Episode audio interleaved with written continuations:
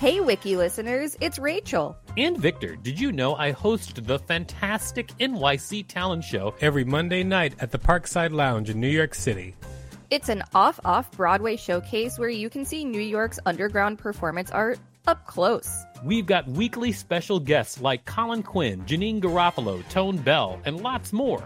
Use the code WikiListen for a special discount on tickets when you go to nyctalentshow.com. That's nyctalentshow.com.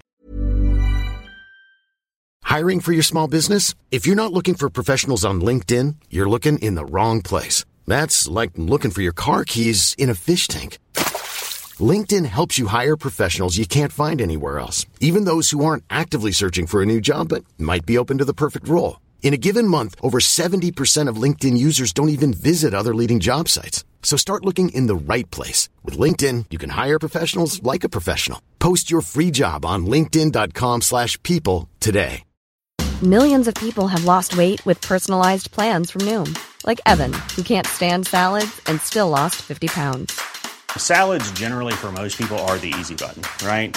For me, that wasn't an option. I never really was a salad guy. That's just not who I am. But Noom worked for me. Get your personalized plan today at Noom.com. Real Noom user compensated to provide their story. In four weeks, the typical Noom user can expect to lose one to two pounds per week. Individual results may vary. Wow. Nice. Yeah.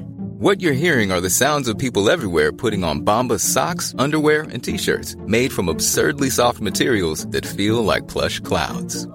Yeah, that plush. And the best part? For every item you purchase, Bombas donates another to someone facing homelessness. Bombas. Big comfort for everyone. Go to bombas.com slash ACAST and use code ACAST for 20% off your first purchase. That's bombas.com slash ACAST. Code ACAST. This is the Wikipedia page for Information Hazard. Welcome to WikiListen, the podcast where we read Wikipedia pages and provide commentary. I'm Victor Varnado, KSN. And I'm Rachel Teichman, LMSW, reminding you to subscribe. And this is not a hazard. I think information hazards are really interesting, and I don't need to explain it because that's exactly what the first page is going to do. I think you'll like this. Information hazard.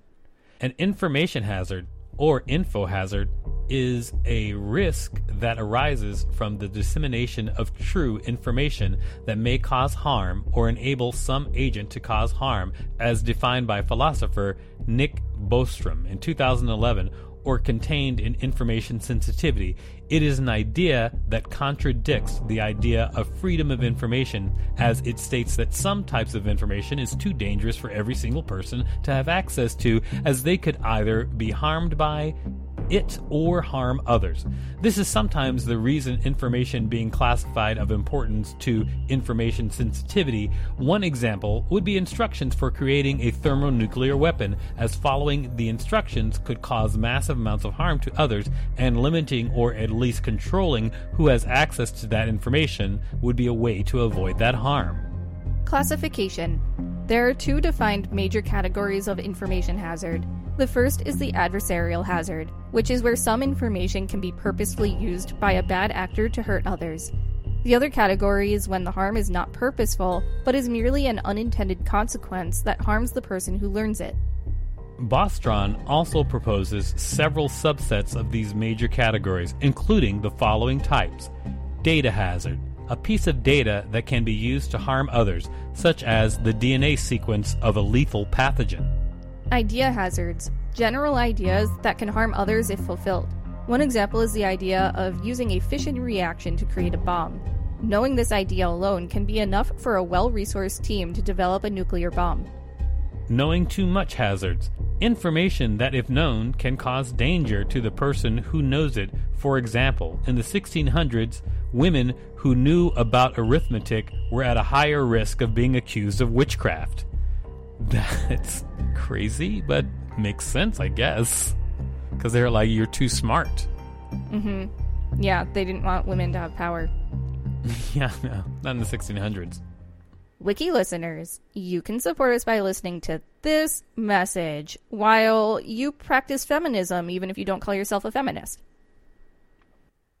Thank you for listening to that message, everybody. Now let's get to the rest of this story. of info hazards. Let's do it. In biotechnology, in biotechnology, data hazards are of particular interest to the fields of biology and pathology. Knowledge of potentially dangerous strains of disease can cause widespread panic if picked up by media or third parties through fearmongering or improper analysis of disease outbreaks by untrained people. Some experts in these fields want to improve the peer review process in order to avoid these issues by stopping the release of unverified information. Additionally, the availability of information on DNA sequences of diseases or the chemical makeup of toxins could lead to adversarial hazards, as bad actors could use this information in order to recreate these biohazards on their own. In information security, the concept of information hazards is also relevant to information security. Many government, public, and private entities have information that could be classified as a data hazard that could harm others if leaked. This could be the result of an adversarial hazard or an idea hazard. To avoid this, many organizations implement security controls depending on their own needs or the needs laid out by regulatory bodies. An example of this Health Insurance Portability and Accountability Act, which in part works to avoid the loss of information about medical patients in the United States, which could result in adversarial hazards, part of this act is designed to create a standardized means of concealing information that could be used to harm others by keeping the information available only to those who have to know it. In law, Willful blindness is an attempt to avoid obscuring or misleading a case by avoiding the idea that a fact is true if it cannot be proven from the, from the knowledge. This is an attempt to avoid information hazards that could harm a legal case by putting false or assumed information in the mind of the jury. We should we should read the page on that. Maybe we will. In literature, the idea of forbidden knowledge that can harm the person who knows it is found in many stories in the 16th and 17th century. In it, these stories imply or explicitly state that some knowledge is dangerous for the viewer or for others and is better left hidden. In popular culture, the idea of an information hazard overlaps with the idea of a harmful trend or social contagion. In it, knowledge of certain trends can result in their replication, such as in the case of certain viral trends that can be physically dangerous to those that attempt them. It should be those who attempt them.